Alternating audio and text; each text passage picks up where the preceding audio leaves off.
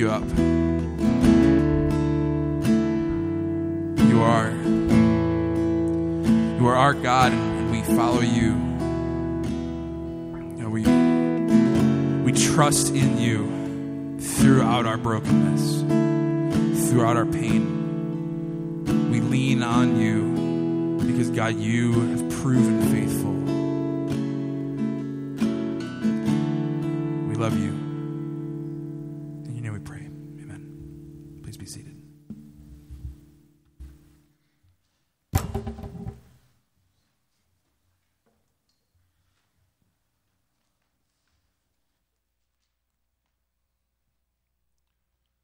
This morning's scripture reading comes from Matthew chapter 14, verses 13 to 36. And that can be found on page 820 in the Red Bible under your seat.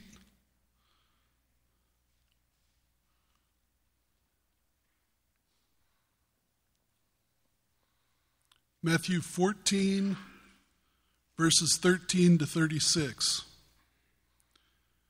Now, when Jesus heard this, he withdrew from there in a boat to a desolate place by himself.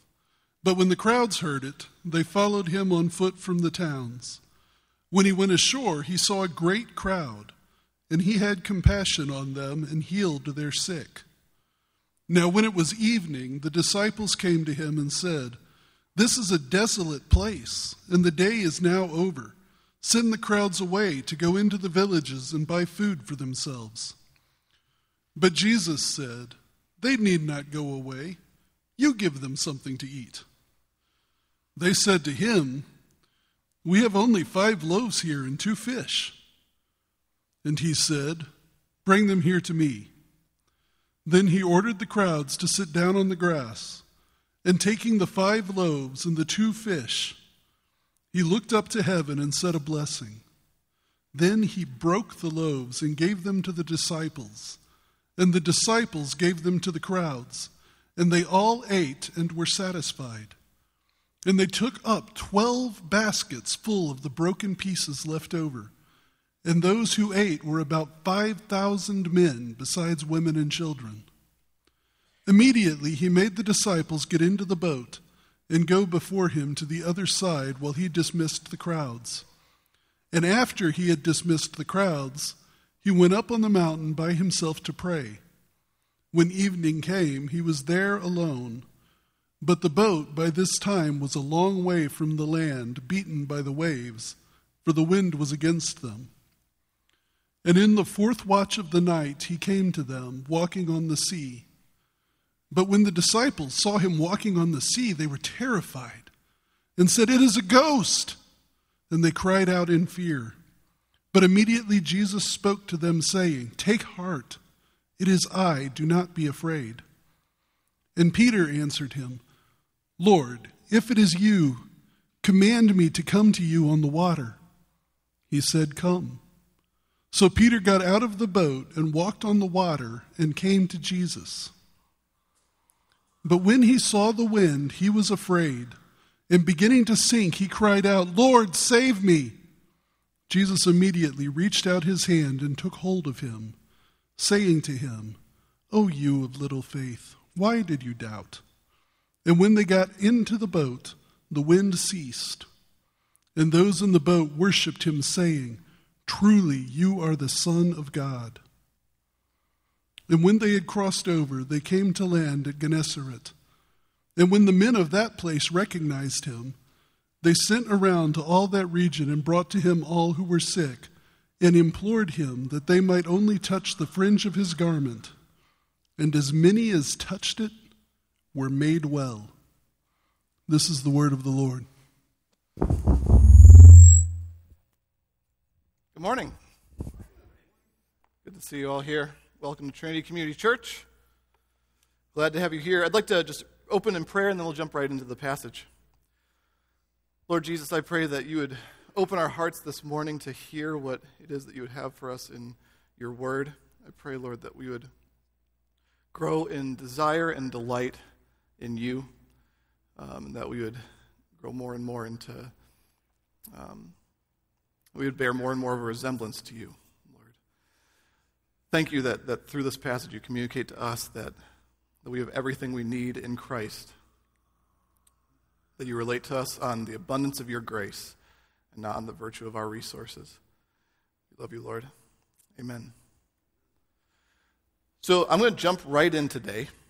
Let's begin by rereading verses 13 to 14, and we'll, uh, we'll go from there. So when Jesus heard this, meaning the death of John the Baptist, he withdrew from there in a boat to a desolate place by himself, but when the crowds heard it, they followed him on foot from the towns.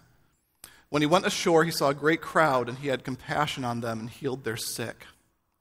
So I want to stop there just for a second. I want to try to describe for, for a minute what the mood is at this point in the passage. If I had to put it in one word, I think the mood right now is foreboding. Foreboding. When we really see this in its context. Last week, Aaron preached, which, by the way, thank you to Aaron for preaching. I thought he did a bang up job last week, so thank you for Aaron. That was awesome. Last week, he, he preached on a really difficult passage, this moment where John the Baptist is killed. Not just killed, but I mean killed in this pathetic, unjust, violent way, right? And it's, it, it's this moment where, like, the significant, beautiful figure in the kingdom is slain. And so you've got to ask, ask these questions like how can a representative of the kingdom, a prophet of God, a friend of Jesus, die in this way? What kind of kingdom is this? And so we see this m- moment where Jesus hears the news that John is dead. They were likely childhood friends. They certainly interacted with each other often when Jesus launched his ministry, and then suddenly, you know, John's been in prison. He's given no trial. Jesus is told John was just beheaded in prison. And, and remember from last week's passage, too, that Herod, when he first hears about Jesus, he thinks, oh, Great, John is resurrected. And so when Jesus hears this news, it's not just grief, but this is danger. Because the same killer, like John's killer, is now likely after Jesus, right?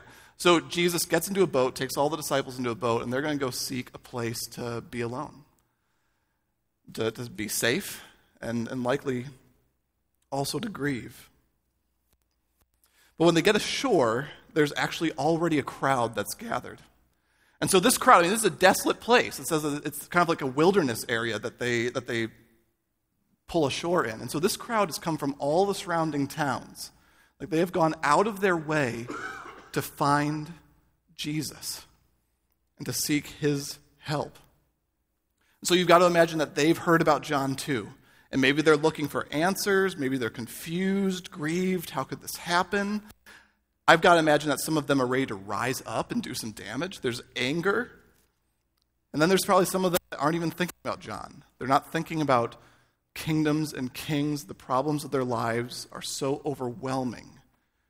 They don't have the headspace for that. They just want the world to take it easy on them for a minute. And so all these people are going to Jesus for help. And so what's Jesus going to, going to do? How is he going to respond to evil? How is he going to respond to the darkness? I think what Jesus does is really important for us today. So maybe you're here and you're sort of like the disciples, right? You're a follower of Jesus, you love Jesus, but maybe you look around at this confused, volatile moment in history and you just have no idea what it means to follow him right now. Many of your coworkers find your faith irrelevant. Maybe they don't even know about it. And maybe the ones that do hate what they think it stands for. Maybe oftentimes following Jesus just feels overwhelming. It's hard to imagine being there for others when you hardly have the resources to be there for yourself. You often feel like you don't have it in you to follow Jesus. Now, that might be some of you. Some of you might be like the crowd, where you're not following Jesus necessarily, but you're looking around at the world today where there are nonsensical, terrible shootings in New Zealand mosques, where there's corruption and hypocrisy across the entire government and the leadership. And, and you can't help but feel like the promises of this prosperous, sexualized, globalized world can't help but feel like they're lacking in returns. Because no matter how many more freedoms you have, your life still feels hollow. And so maybe you're not a Christian yet, but you're, you're exploring spirituality, and so you've gone to see if Jesus has anything to offer. Whatever boat you're in today, Jesus does have a lot to offer. And one of the things I, I think he has to offer for us today is the strength to live courageously. Strength to live courageously, despite all the outside pressures. So, what do I mean by that? What I mean by living courageously is living for something greater than ourselves. I think that Jesus offers the ability to live for something bigger than our immediate needs, bigger than our immediate happiness. And yet, I don't think that Jesus is going to help us find this courage by looking to ourselves. I think he's going to help us find it by looking to him. So take heart. Take heart because Jesus is what we are not. So we're going to see two reasons to take heart. First, we take heart from Christ because he is enough when we are not. So let's reread verses 15 to 17. Now, when it was evening, the disciples came to him and said, This is a desolate place. The day is now over. Send the crowds away to go into the villages and buy food for themselves. But Jesus said, They don't need to go away. You give them something to eat. So they said to him, We have only five loaves here and two fish. He said, Bring them to me. So at this moment, with, with this crowd sitting there, you might imagine that Jesus is going to like try to mount an uprising, riot. He's got a martyr now in John. So if ever there was a time for him to like rise up, this is it, right? We've got people, they have a martyr, there's tons of, you know, over 5,000 people there. This would be the moment. But that's not how Jesus' kingdom comes. That's how earthly kingdoms come. Instead, Jesus has compassion for the crowds. He cares for the crowds, extends healing in, in, into, the, into the crowd, healing their sick, announcing the kingdom. But then the, the, the day grows long, and the disciples are, uh, are saying, like, okay, let's, let's park this for today. The day is over. These people need to get fed. Send them into the surrounding towns. And this part is hilarious to me, where Jesus basically says, like, okay, then you feed them. Right? You do it. And this is like a wild request because it, I think it's, it's, it's, important for us to consider this too. This is a wild request, and sometimes we feel like Jesus is making this kind of request of us. Right? That somehow, as, as believers, we're, we're supposed to follow the way of Jesus, we're supposed to do it while also experiencing all the pressures of just being alive. Right? So it's not as though we become a Christian and then suddenly we're like evacuated out of the culture. We stop watching the news. All our relationships instantly become awesome and not messy in the least right? All the discontentment and confusion of our time goes away, all things become clear. It's not like that, right? We continue to live life here in the northern Chicago suburbs, feeling all the pressures of what it is to be human in this historical moment. And on top of that, we're supposed to follow Jesus. And so I think that we often have the same reaction as the disciples because it's not just the crowds that are low on food, we are. And Jesus tells us to feed the crowds. With what? How? Right? I don't have anything to give. And here's what's amazing if we can come to accept that, if we can actually come to accept the reality that we don't have anything to give, then we are actually on the brink of living the life Jesus has for us. It's not just the crowds that are low on food, we are too, and Jesus is not surprised, and he is not unprepared. Let's read the next few verses. I'll reread 17 and then continue from there. They said to him, We have only five loaves here and two fish.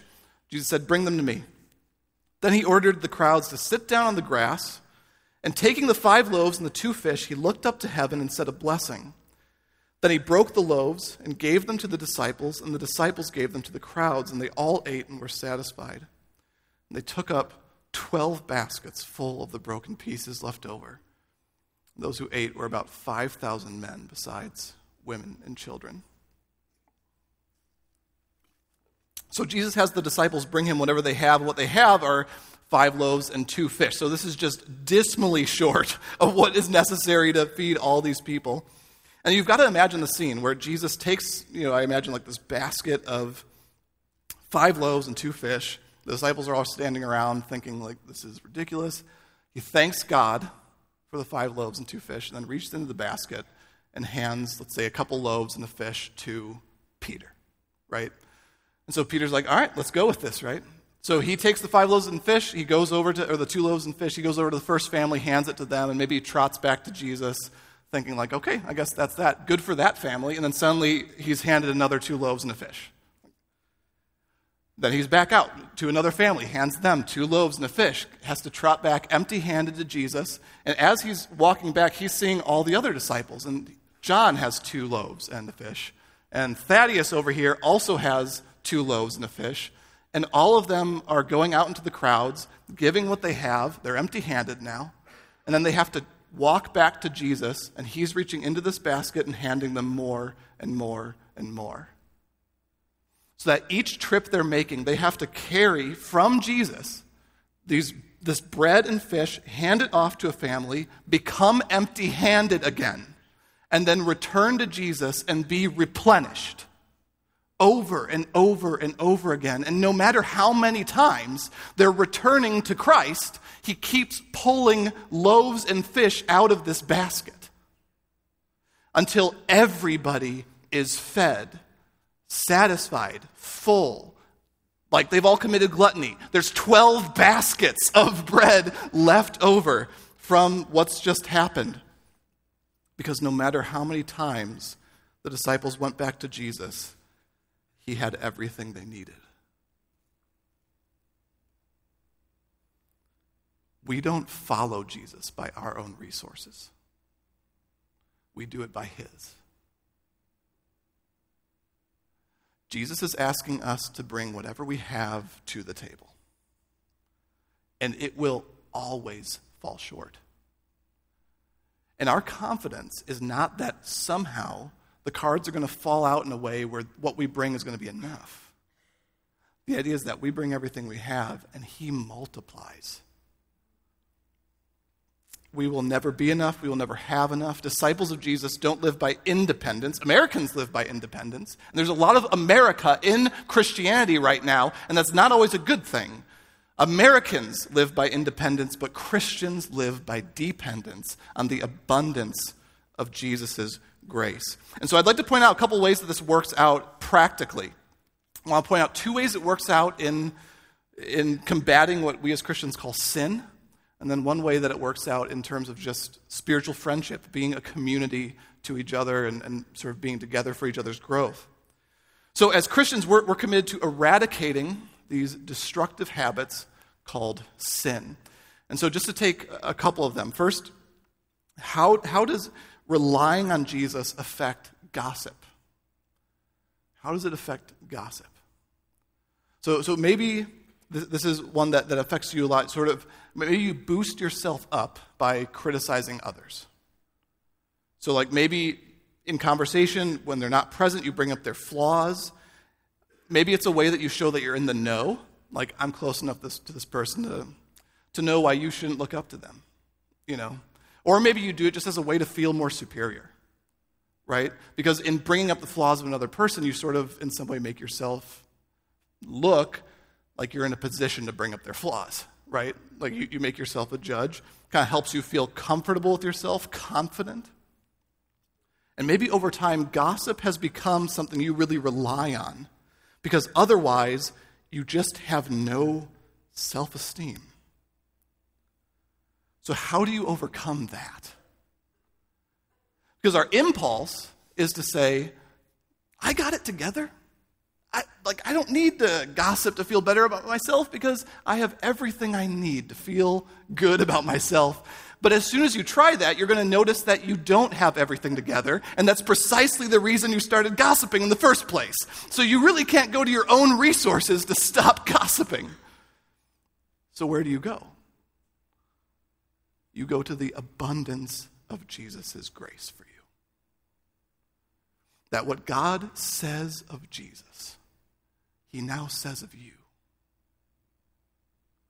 Because you have been united with Christ, you have worth.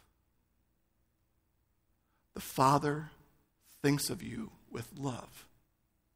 You don't need to put someone else down to have worth.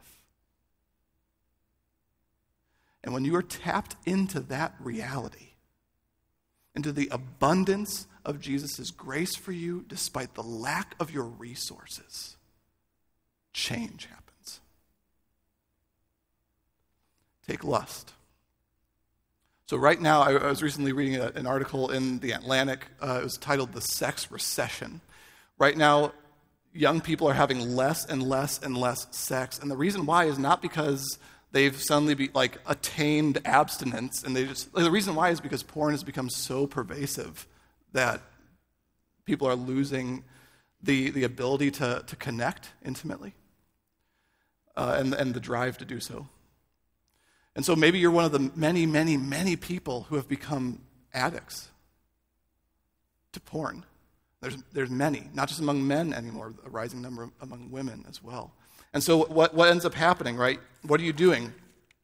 In that moment, you're, you're looking for this manageable, curated sexual experience without conversation, without responsibility, without commitment.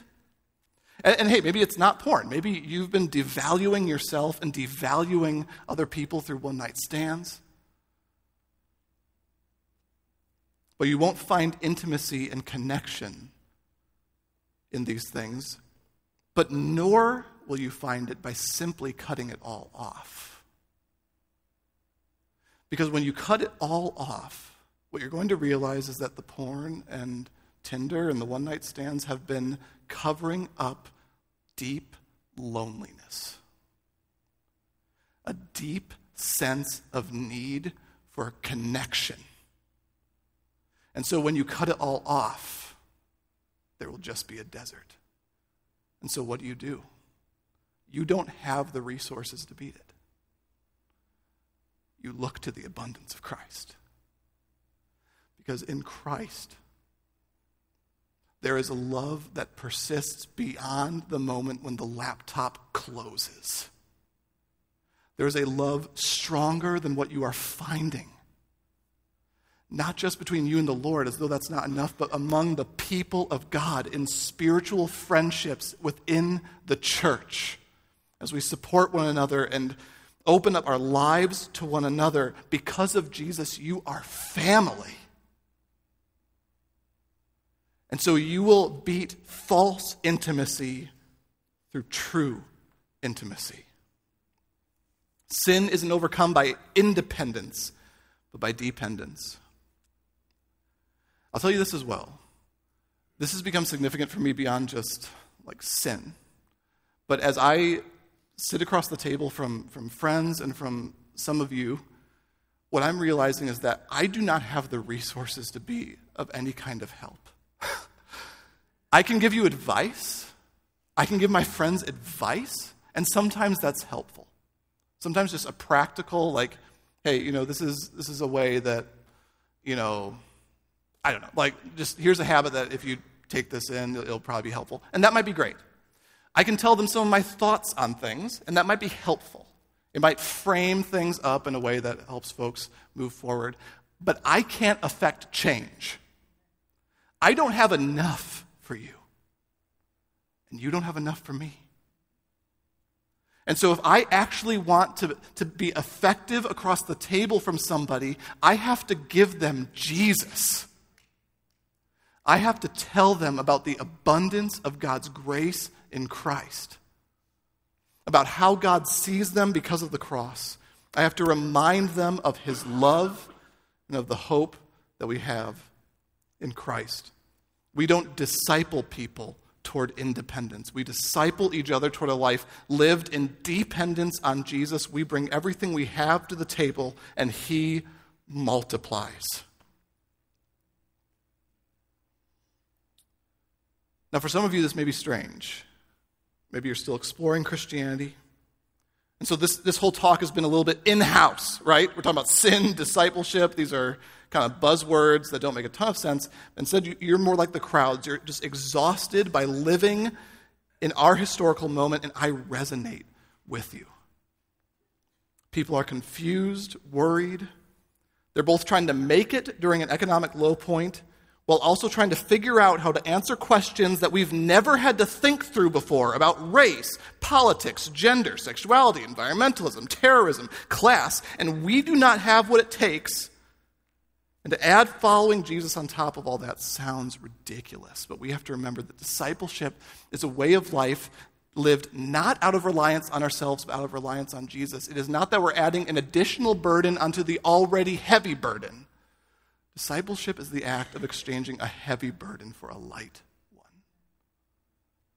Following Jesus is rest for our souls. Christ is with us, and he doesn't need much to work with.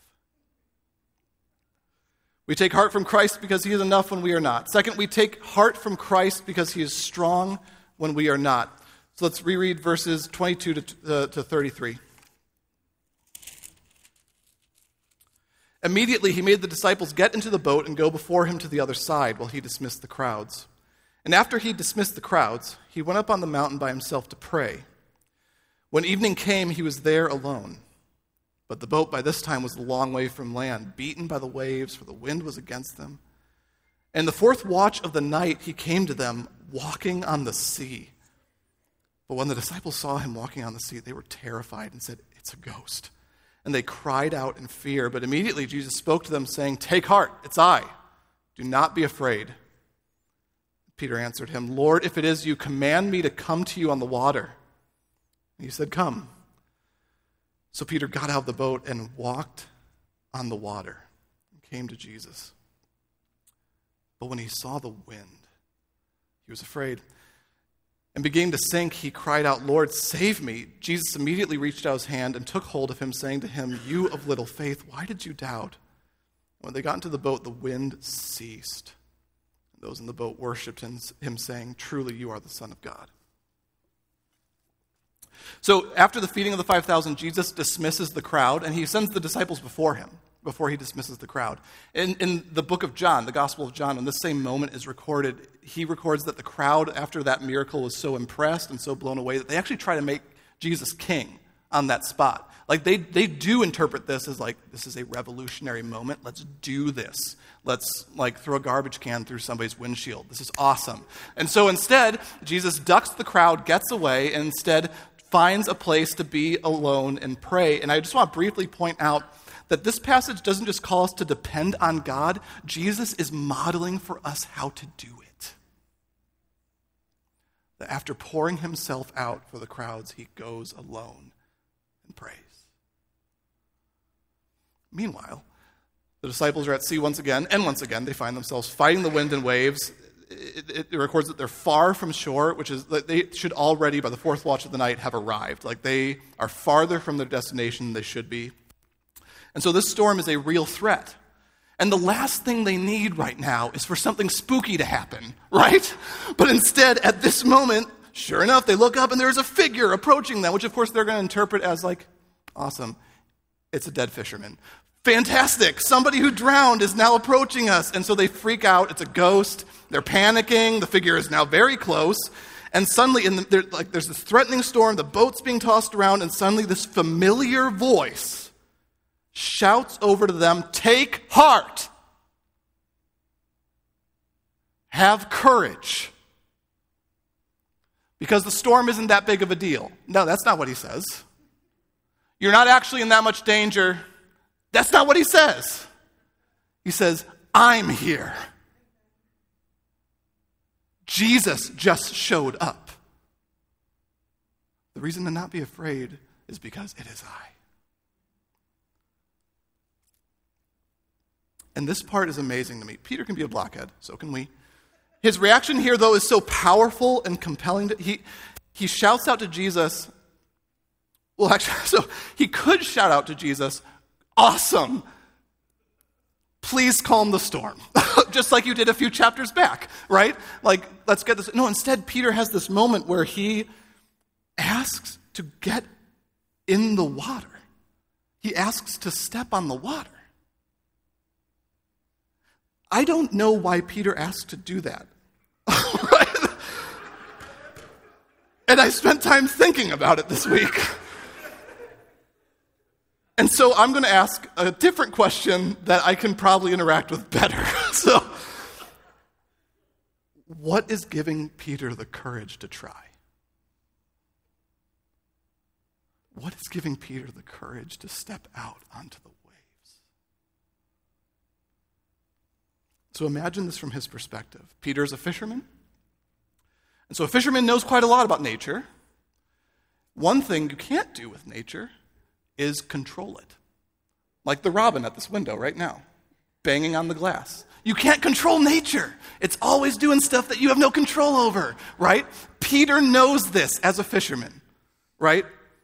And suddenly he's in the middle of this storm. He would have been well familiar with storms on the Sea of Galilee because they happened at the drop of a hat. It's this weird kind of meteorological place in the world where storms happen within seconds. I mean, they so he would have been well familiar with storms and how dangerous they are.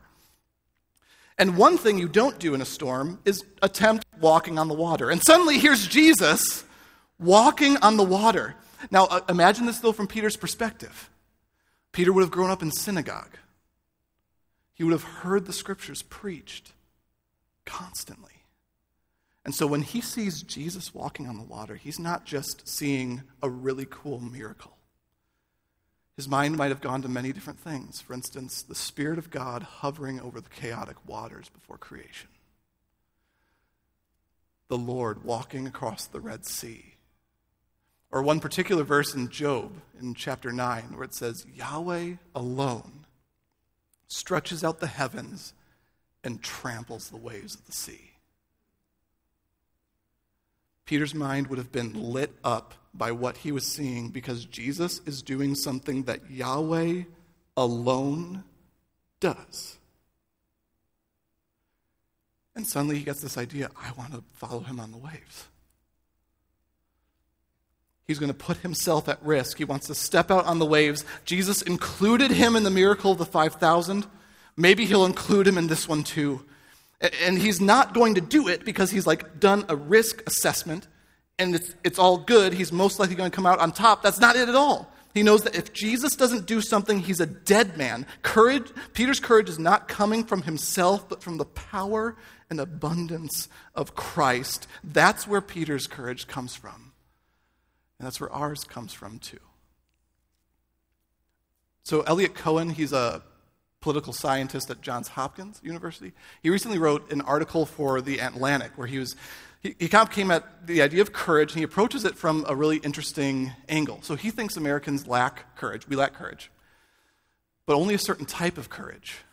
So we kind of have had like a like different t- kinds of courage. So we, we've got physical courage as Americans. Like we're willing to kind of train and, and, and do things to our bodies to, to be good at a sport, or more where this applies, physical courage is when you put yourself at risk to escape risk, right? Or to help a family member escape risk or a friend or something, right? Americans have physical courage. Like if, you know, lots of breaking and enterings end in an altercation, you know, in America, right? Because we have this kind of physical courage. So that's not what we lack.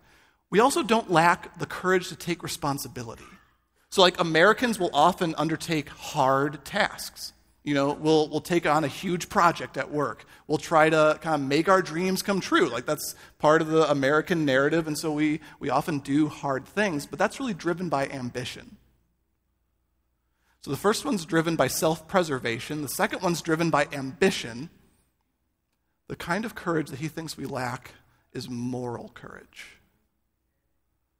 He spends the rest of the article kind of I guess telling it was a blog post on, on, the Atlantic Online, but he spends the rest of the, the blog post kind of unpacking this, and this is what I understood from it.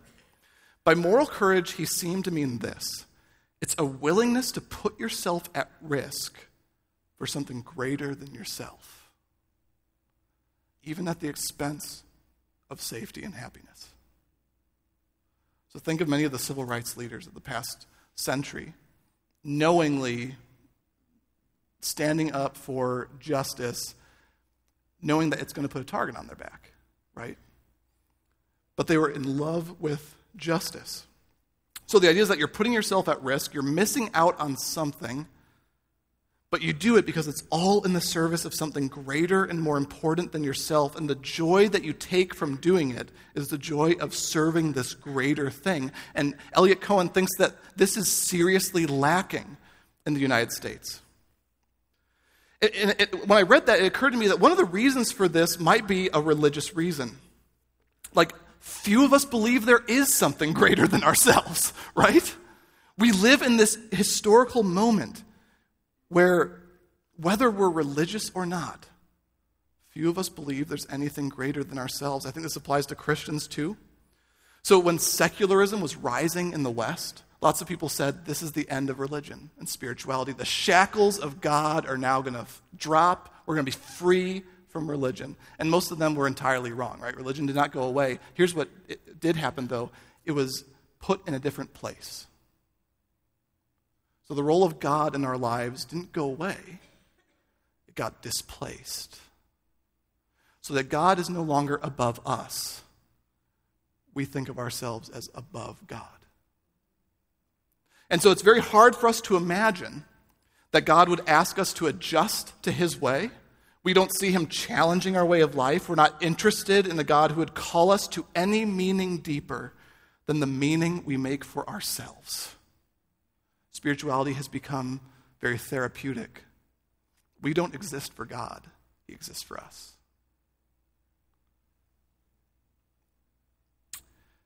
And so if I think that way, it means that I'm kind of free to advance my desires at any cost.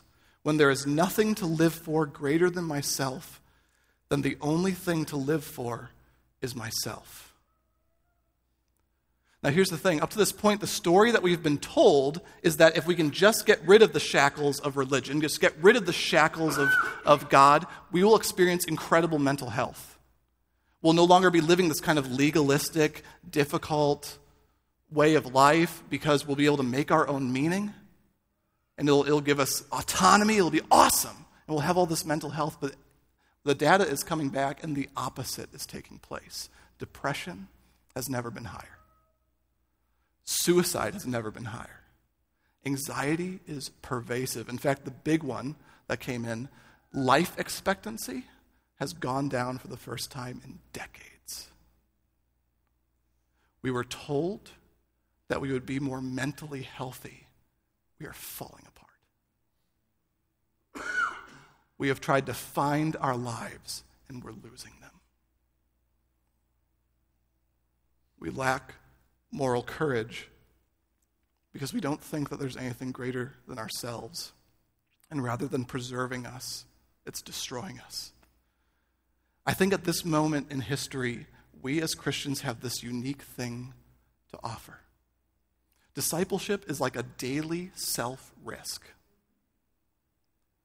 it is missing out on things that, that we're told we need, and we really don't.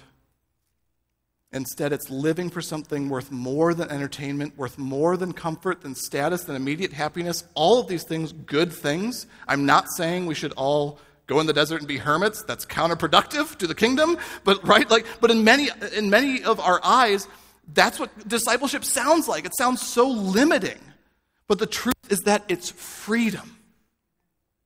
And so, what could be so great that it would be worth setting aside the American consumeristic way of life. What could be that good that I would be willing to follow the way of Jesus? Check out verses 34 to 36. And when they had crossed over, they came to land at Gennesaret. And when the men of that place recognized Jesus, they sent around to all that region and brought to him all who were sick and implored him that they might only touch the fringe of his garment. And as many as touched it were made well. It's interesting. In the nation of Israel, in ancient Israel, the priests would wear these robes. Now, the hem of the robe was a blue thread that was sewn through. And it had a pretty significant symbolic meaning. The, the blue thread at the hem of the robe, the edges of the robe, was, symbolized this idea that, that Israel doesn't just exist for itself, it reaches out to the nations. That Israel was meant to exist as a light to the nations, drawing all people into the multi ethnic, multicultural, multinational nation of the kingdom of heaven. And that is not a calling that they lived up to. Jesus, in this moment, I think Matthew wants to, us to see that Jesus is doing what Israel and what we have failed to do. Jesus is the one who represents God's love to the world. He, he is the one that invites us to cooperate in bringing his kingdom. He is the one who brings the healing of God's kingdom to the nations. And just as he did with the feeding of the 5,000, he invites us to cooperate in that task, in this incredible task. So, what is so valuable, so amazing that it, it would inspire self risk? It's God and his kingdom. But how do we take part? How do we join in? Through faith. When Peter gets out onto the waves, he begins to sink when he, when he sees the, the, the wind, right? So, in other words, the way the wind is kicking up the waves, Peter sees that and he thinks, I'm going to die. And so he, he starts to sink.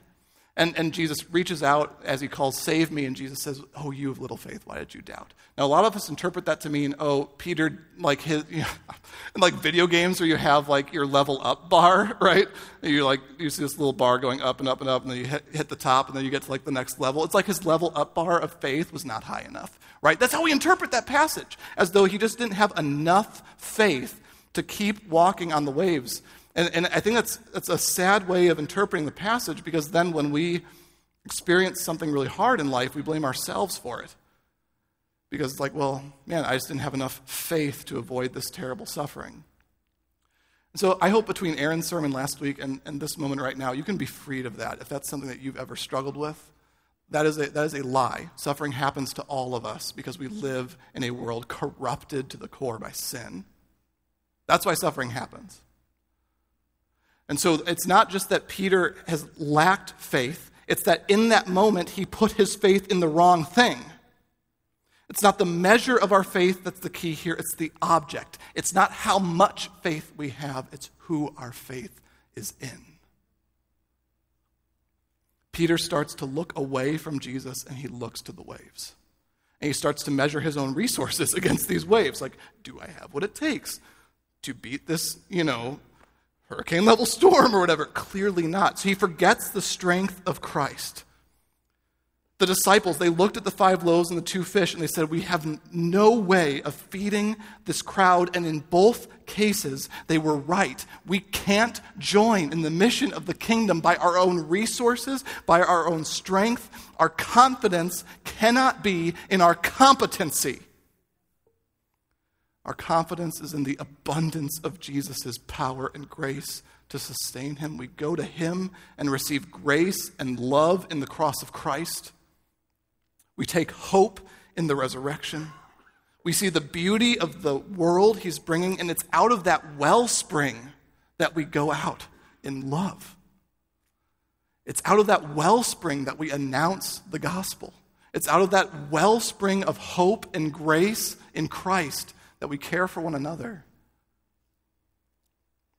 And so we experience this freedom and courage to step out onto the water because we know the ending of the story. At the end of this incident on the waves, Jesus gets Peter back up onto the water. They walk to the boat and they get in, and suddenly everything stops. And the disciples proceed to break the first commandment, right? They, they worship. They worship. And now, for a normal Jewish person, if they watched what was happening in that boat, they would think idolatry. These dudes are worshiping their rabbi. That's crazy. But what they had seen confirmed something to them that the one they saw walk on the waves was none other than Yahweh in the flesh visiting his people. And that in the same way that he calmed the storm on those waters, he would calm the chaos of our world one day. So they worship him in that boat. And it is not idolatry. They are encountering the God of Israel. God's kingdom has broken into our world and it will not be stopped. Jesus has trampled the waves, he has trampled the chaos of death, sin, meaninglessness. He has guaranteed a happy ending for all who put their trust in him. And this ending is so good and so irreversible that we can risk ourselves in the present for the sake of the future kingdom. So take heart. Because when this story is all told and all things have been given away and all our love poured out and all the sacrifices made, we will stand with the disciples before the God who calms storms and feeds 5,000. And all of us will confess with the disciples, truly, you are the Son of God. Let's pray. Lord Jesus, we thank you that you are truly the Son of God. And Lord, I pray that you would give us courage a courage based not by assessing our own resources, by, but instead by assessing yours. The endless resources of, you, of your power to overcome death, sin, and evil. The, the resources of your grace to overcome our weakness. And Lord, I pray that we would live like people who will rise again.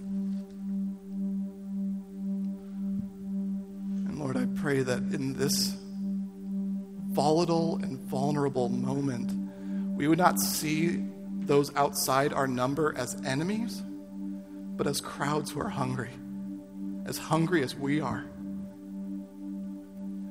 And that we would seek to bring them bread and fish from your hands. And Lord, it, it is threatening what we set out to do as we seek to be disciples. So I pray that we would not look to our own ability to walk on water, but to yours. That we would follow you because the storm will not overcome the kingdom. So, Lord, I pray that, I guess, talking poetically here, that you would extend the hem of your robe to the nations that we would receive healing from you, and that we would be the sort of people you want us to be, not out of legalism, not out of guilt or shame, but because we have encountered something more valuable than our happiness. And we want that thing. We want you, and we want the kingdom. We love you, Jesus for your grace. Amen. You